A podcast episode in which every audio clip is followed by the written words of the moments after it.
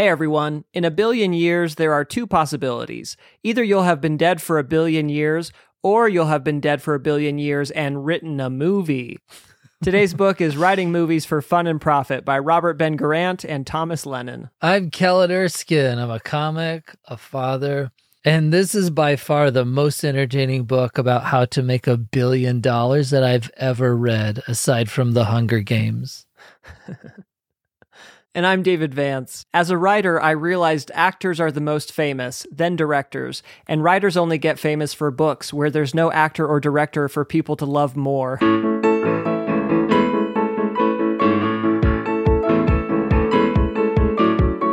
Writing movies for fun and profit is a practical guide to screenwriting. And this is The Book Pile. All right, introducing today's special guest. He's starring in the show Grease, Rise of the Pink Ladies, and he has two films he's written and starred in Heel Kick, a comedy about wrestlers going pro on YouTube for a limited time, and Bulletproof, a very different movie where he plays a violent gangster alongside Vinnie Jones on Apple TV, Amazon Prime, and on demand. Kellen, please welcome Danny Mac. Yeah, oh, thanks, guys. It, it's my honor to be the uh, the least well read person on this podcast. I'm, I'm glad glad you guys are finally being more inclusive and inviting people on who have to really stop and think whenever they're asked what the last book they read was. I did text Danny like an hour ago asking if this was his favorite screenwriting book, and he texted back, "I haven't read a ton, but yes, I suppose by default."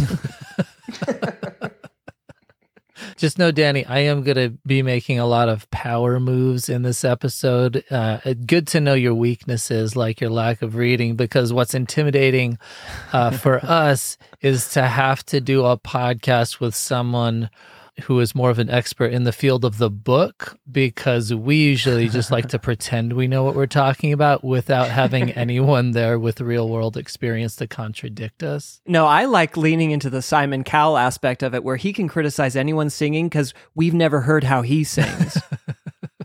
All right, so Danny, what made this book stand out for you? You know, as an actor, I think um, all my actor friends say things like, I'm also a screenwriter. I don't know. It's uh, one of those things that people can say they do and get away with, even though they uh-huh. never having done it. It's not like someone can go around saying that they're a doctor and then, God forbid, someone screams in a restaurant, Is there a doctor here? Because there's going to be a very embarrassing death um, but I do think I think this book is a really good tool to either inspire people to write or uh, let them know that it's not something that they should be doing because screenwriting and writing professionally it just is not that fun. It isn't. I mean, that's why they crossed out the word fun in the book. It is rewarding. this book, it more teaches you what's expected of you as a writer, as well as a bounty of specific tips.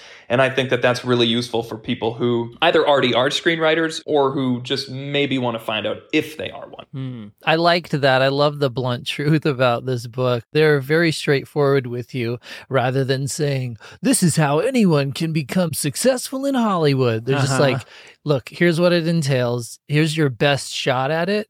But also, if you don't want this, why did you buy this book? I do want to preface and say that some jokes in the book have not aged super well, um, uh, including referring to Jared from Subway as a celebrity, though he probably is the most famous person in his cell block. I will give him that. But it is jam packed with practical advice and what's expected of screenwriters. So my advice is don't throw out the baby with the bathwater, or in this case, don't throw out the screenwriting tips with the constant mention of Helen Mirren's boobs, of which there is a lot. That joke didn't age well the day it was published. yeah, they they make probably at least a joke a chapter that is ironically sexist, and after there's enough of them, it's like, how ironic is the sexism? Dave and I were chatting about if the sexism is ironic or not. Dave thought that it probably was, and so now that I am publicly endorsing this book, uh, yeah, I'm going to go with that that it's ironic. All right, lesson one don't hang your dreams on your one brilliant screenplay. And with this, you can replace the word screenplay with novel or app idea or child, whatever passion project you might have. So in the book, they have a, a great real world experiment that they invite you to do where they say, all right, write a screenplay. We'll wait. Now write another screenplay and then dot, dot, dot. Now write a third one Done? Cool. Now go back and read that first one. Doesn't it suck? also, I really hope there's at least one person out there who took this seriously and like didn't continue to read the book until they had followed each step. and then the only payoff is wasn't that first one bad? Anyway, on to chapter 5. but brilliant first albums are the exception, right? Like there's only one Harper Lee. And by the way, the first sentence in Harper Lee's Wikipedia article reads, quote, Nellie Harper Lee was an American novelist best known for her 1960s novel To Kill a Mockingbird. And it's like, nope, that's the only thing she's known for. Yeah. Lee Harvey Oswald, best known for. Although his later work dropped off. Yeah, what a real one and done guy. right. I just think the you get to a point of diminishing returns when you start to endlessly tinker with something that needs to be shelved in order to just take what you've learned and make a better, different thing. Mm-hmm. Mm-hmm. Hollywood doesn't care about your passion project. I've told the story before about how a server at a comedy club in Florida once gave me his 150 page script as I was walking out the door. No. First of all, he broke the first rule of this book, which is if you want to be a screenwriter, move to LA, right? Also, don't just hand over your passion project to someone who happens to live in the general vicinity of movie studios. like, imagine meeting a stranger at Disneyland and you're like, hey, you're from Nashville? I'll take this CD I burned and let me know if I get a record deal over there. Sort of a fun anecdote in that vein. Dan Harmon, the creator of Community and Rick and Morty, a young lady once went up to him with a screenplay and said, You inspired me to be a writer. Would you mind signing this screenplay? It's the first one I ever wrote. And he said, Sure. And he took it from her and she ran away and screamed, My email is on there. I'd love some notes.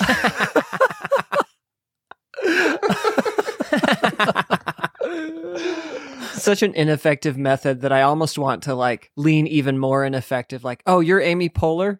Here's my album of uh, butterfly photography.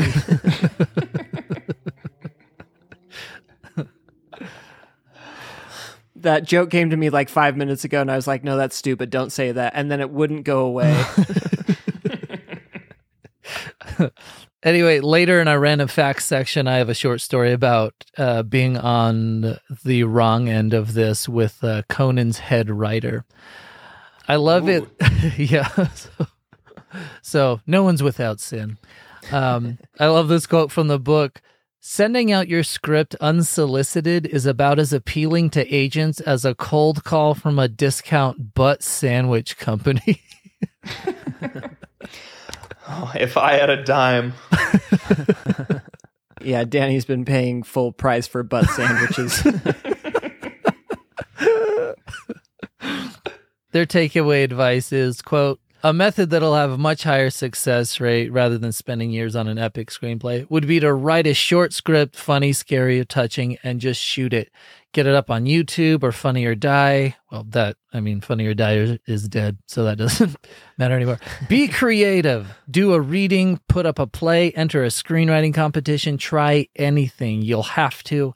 But the absolute fastest way is to already have something produced, something concrete they can point to and say, there's talent even if it's 30 seconds long and only on the internet. And speaking of Dan Harmon, just know that he recently made a deal with Adult Swim to make 70 more episodes of Rick and Morty for millions of dollars. And you can still find a nine part YouTube miniseries he did in 2007 called Laser Fart. Wow. Danny, that's pretty much what you did, though, right? Didn't you just funded and filmed Heel Kick, right? I did, yeah. I literally Googled how to write a business plan at one point. I didn't know how to do anything, and it was a story that I wanted to tell. I wanted to write it, and I wanted to act in it. So yeah, unfortunately, I had to learn a lot of other things about the filmmaking industry to make that happen, um, including spending six months in a professional wrestling school. But wow. uh, I do look back on it in the same way that these authors say, look back on three screenplays ago. Didn't it suck? I, I wouldn't say that it sucks, but it's it's cool to see how you've progressed over the years and how you've become a better writer and what you would have done different. Well, you were asking us earlier uh, how it felt having already done a hundred episodes of the podcast, and I guess the my best answer is related to that, which is I'm proud of about the last twenty seven. I was I- telling Kellen, I wish I could go back and tell myself, don't do all your favorite nonfiction books when you are the worst at podcasting.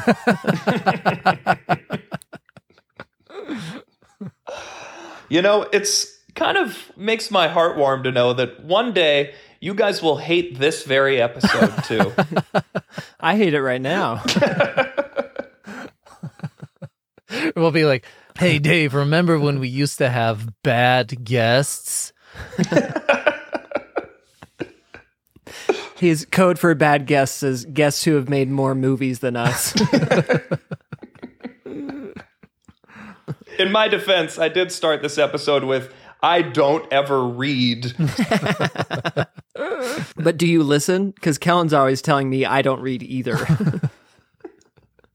this book, it's not on Audible, so I got it on Kindle and had Siri read it to me, and it sounds just as awful as that sounds. Okay. If anyone listened to the last episode, just remember that on that one, Dave interrupted the great Chad Daniels to say, Hold on, in my uh-huh. defense, I do read books too. well, I really do. This one was on deadline, though. I just feel like I feel like if you met like a blind person who read in braille and they said they read a book, you wouldn't be like, "Uh, you mean you felt it?" okay. I can tell, Dave, you've been thinking about this a lot since I have. that episode.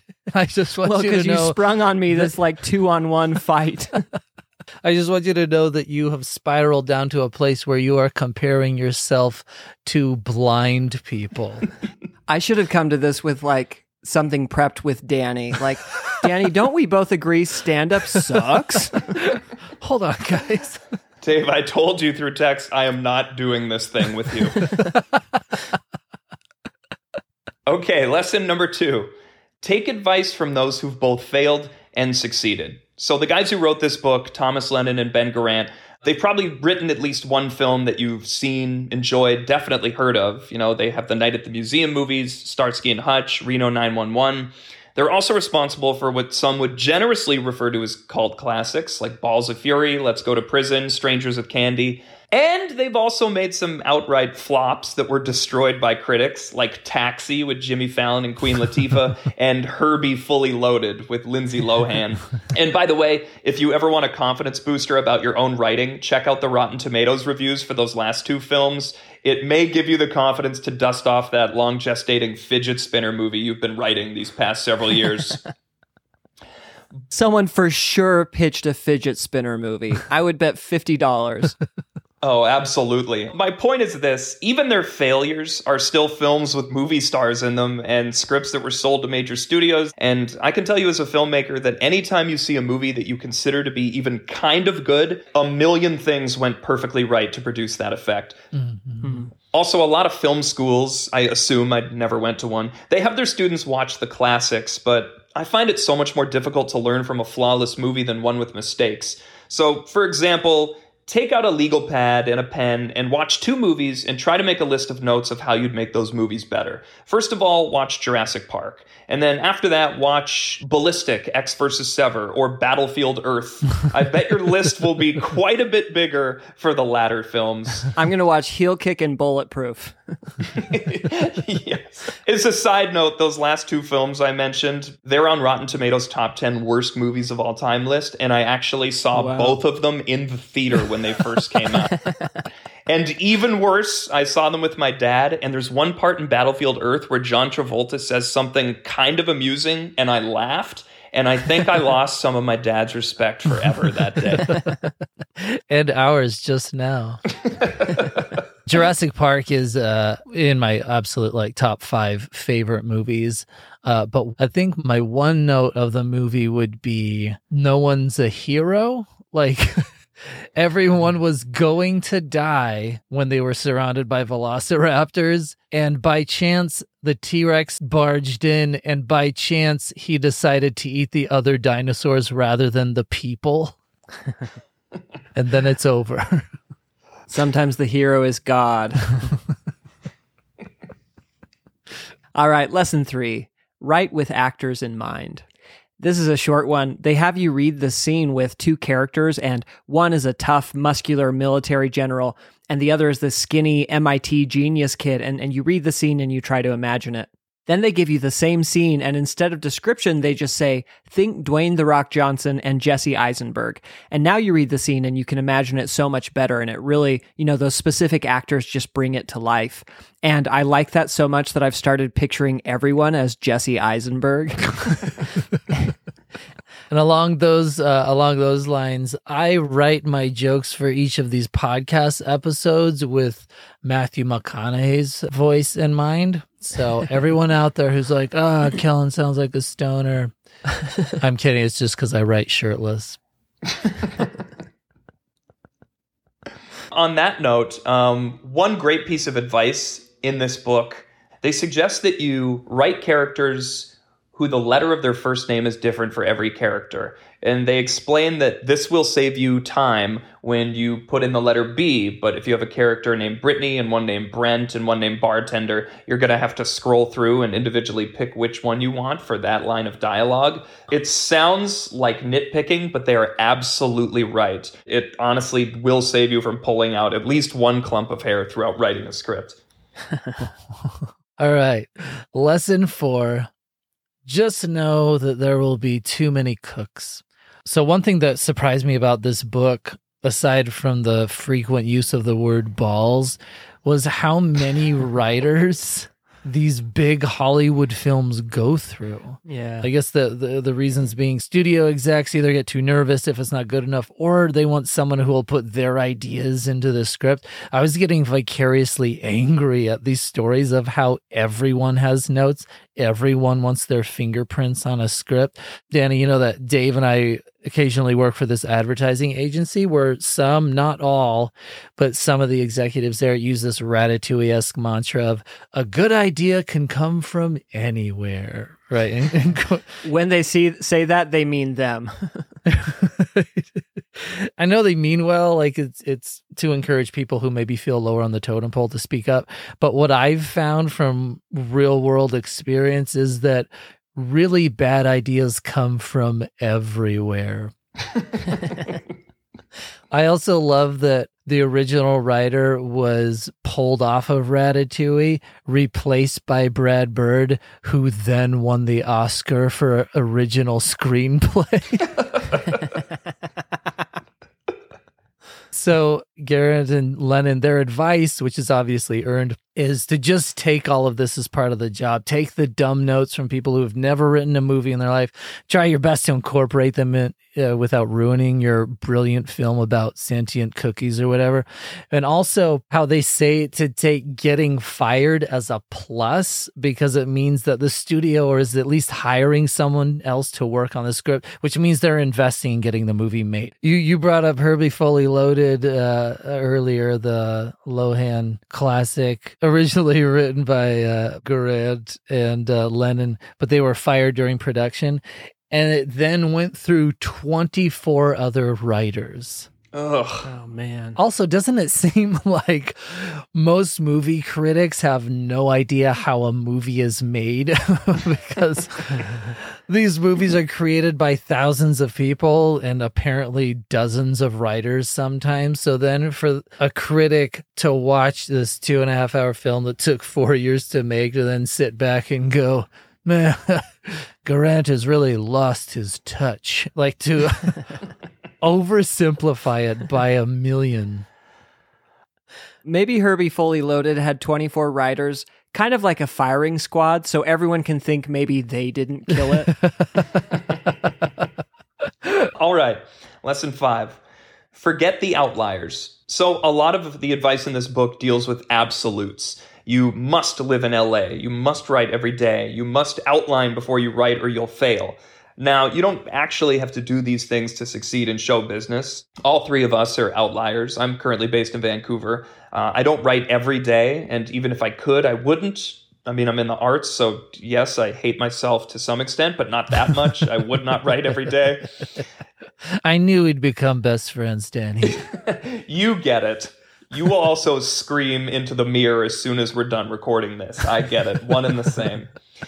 And also, outlines aren't necessary to complete a screenplay. Even someone who I actually would refer to as a screenwriting guru, John August, uh, he rarely outlines in depth, and he only had a single page outline for the entire script for Big Fish, which is a pretty intricate wow. story.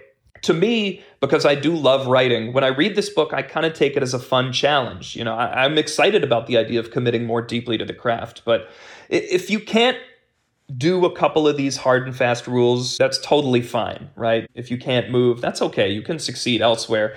But if you have the ability, time, and resources to do all of their advice and you simply choose not to, it might be an indicator that this isn't necessarily the passion for you. And I don't want to say that to discourage anyone, but again, I am friends with an inordinate amount of actors who also call themselves screenwriters who absolutely do not like or know how to write screenplays at all. and I want to tell them quitting feels so sweet. Just embrace it. Kellen, I have a question for you. They do say in this book that you should be writing constantly. Uh, I guess I'm trying to ask what's the level of fun versus obligation uh, in you constantly getting up on stage? Getting on stage is luckily uh, uh it's a mix of a compulsion and it's a blast. But the the writing part is still the harder, boring part of it for sure. I think that's one of the through lines I've found whenever I talk to people who are professional writers. The three of us, we all write comedy. And I think we would all agree that while sometimes it can be the most fun that you have that day, um, those are fleeting moments. And then there is just agony in writing and trying to come up with the best material. I've been keeping quiet because I didn't want to be weird, but I, I actually do really like writing every day. I think we made it clear earlier, Dave, Danny and I hate ourselves. so to have to sit down and write with someone you hate, you wouldn't understand. well, I'm glad at least now you can hate me too. All right, random facts. On the cover, the authors are wearing suits and they're posing with these women in bikinis. And one of them, that's his wife. The other one is married, but that's not his wife. so these guys wrote Taxi, and if you haven't heard of Taxi, it stars Jimmy Fallon and Queen Latifah. And I remember when this movie came out, it truly was dumped on by critics. Here's one. This reviewer says, quote, films that are such an abhorrent waste of time and talent, you wish a truck would come by and smash you to little itty bits and pieces. For at least Whoa. in death, the pain would finally be over. so, you know, it wasn't the best movie that year.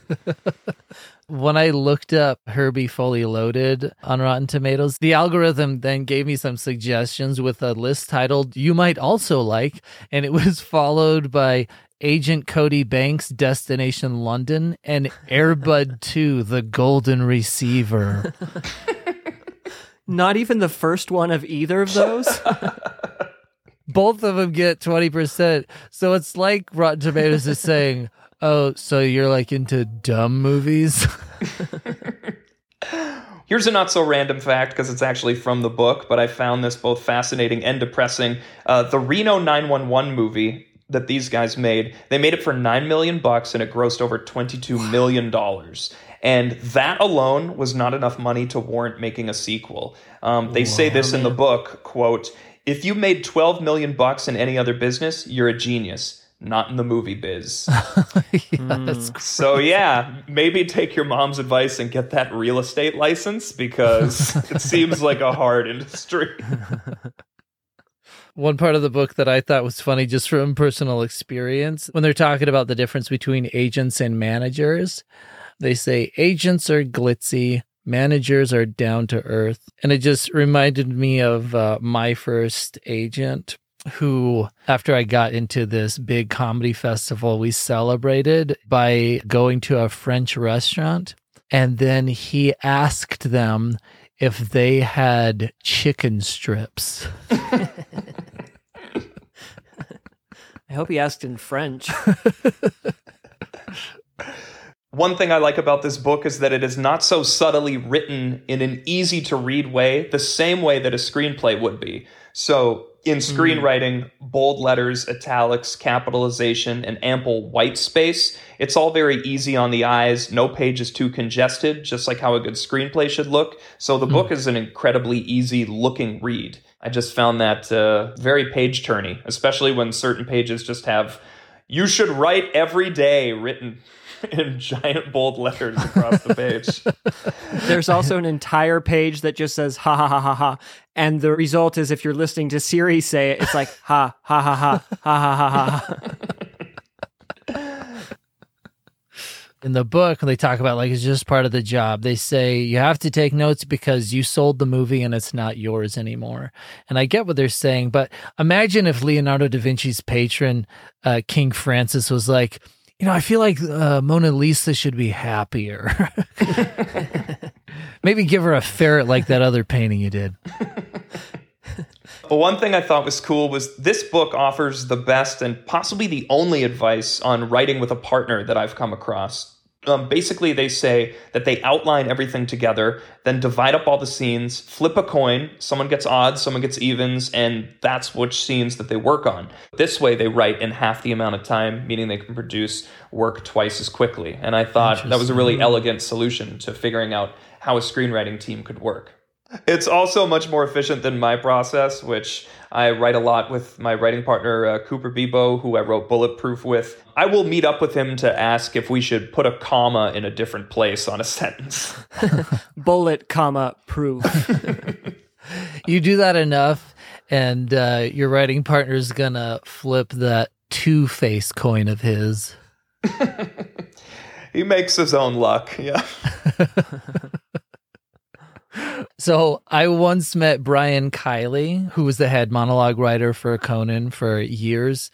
Uh, I met him at this show that we both just happened to be on uh, in Los Angeles.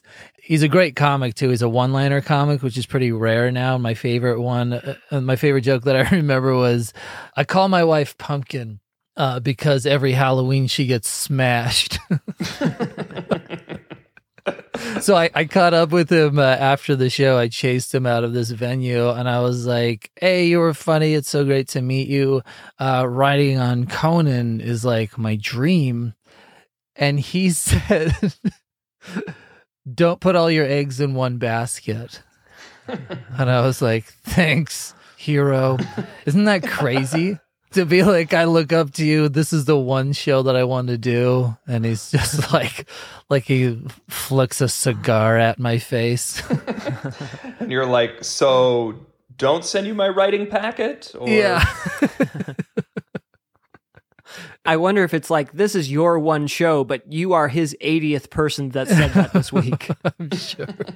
Now I'm, I'm going to do something kind of mean. I'm going to basically read an excerpt from what is ostensibly the last page of the book. It'll be a lot like this time my friend Matt showed me the final showdown in the film The Good, the Bad, and the Ugly, and then lied to me and told me the rest of the movie was just as exciting as that scene. and to any older listeners, if you think that cinema peaked with that film, go back and watch all three hours of it without looking at your phone once. And if you can do that, Dave and Kellen will buy you a ticket to Westworld. Um, here's what they say in the book, and I thought it's quite poignant. Um, as a writer in Hollywood, there are many things that you cannot control. Decisions affecting your career will be made while you are not in the room all the time. There will always be writers who are more connected than you. There's nothing you can do about that. Don't worry about the things you can't control, worry about the things you can. The one thing you can control is this you can always work harder than the next guy, so do. Hmm. I love it. There is this article with a, a very, very rare interview with John uh, Swartzwelder, who is the Simpsons writer of all Simpsons writers. He says he would write the first draft of a story all in one night, just as as Wow. fast as he could. And he said because rewriting is so much more fun and relatively easier than writing. And so he just wanted to get it done with. And he said, when I would do that, you put it away, then you wake up the next day. It's as if a couple of crappy elves put together a script for you. There's a, an affectionate term for the first pass of your script in Hollywood called the vomit draft. And it's Oh for that exact reason. You need to just barf something out onto the keys so that you have something Uh-huh. to work off of. And of course, we've all heard the term writing is rewriting. And uh, Sure. yeah. That's why uh, I I came up with this this other phrase that I like to share with you. I'm not an actor, but I made it up for actors, and it's that acting is reacting, Danny. Mm. Producing is reproduce. Okay, it doesn't work for everything. All right, to recap our favorite lessons from writing movies for fun and profit. One, don't hang your dreams on your one brilliant screenplay. Two, take advice from those who've both failed and succeeded.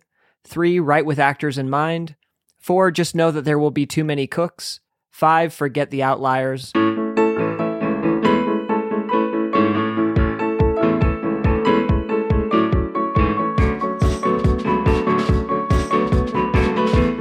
Baseball is the only sport in the world where you're watching a game and all of a sudden you're like, "Hold on, is that is that just like a fat guy on the team?"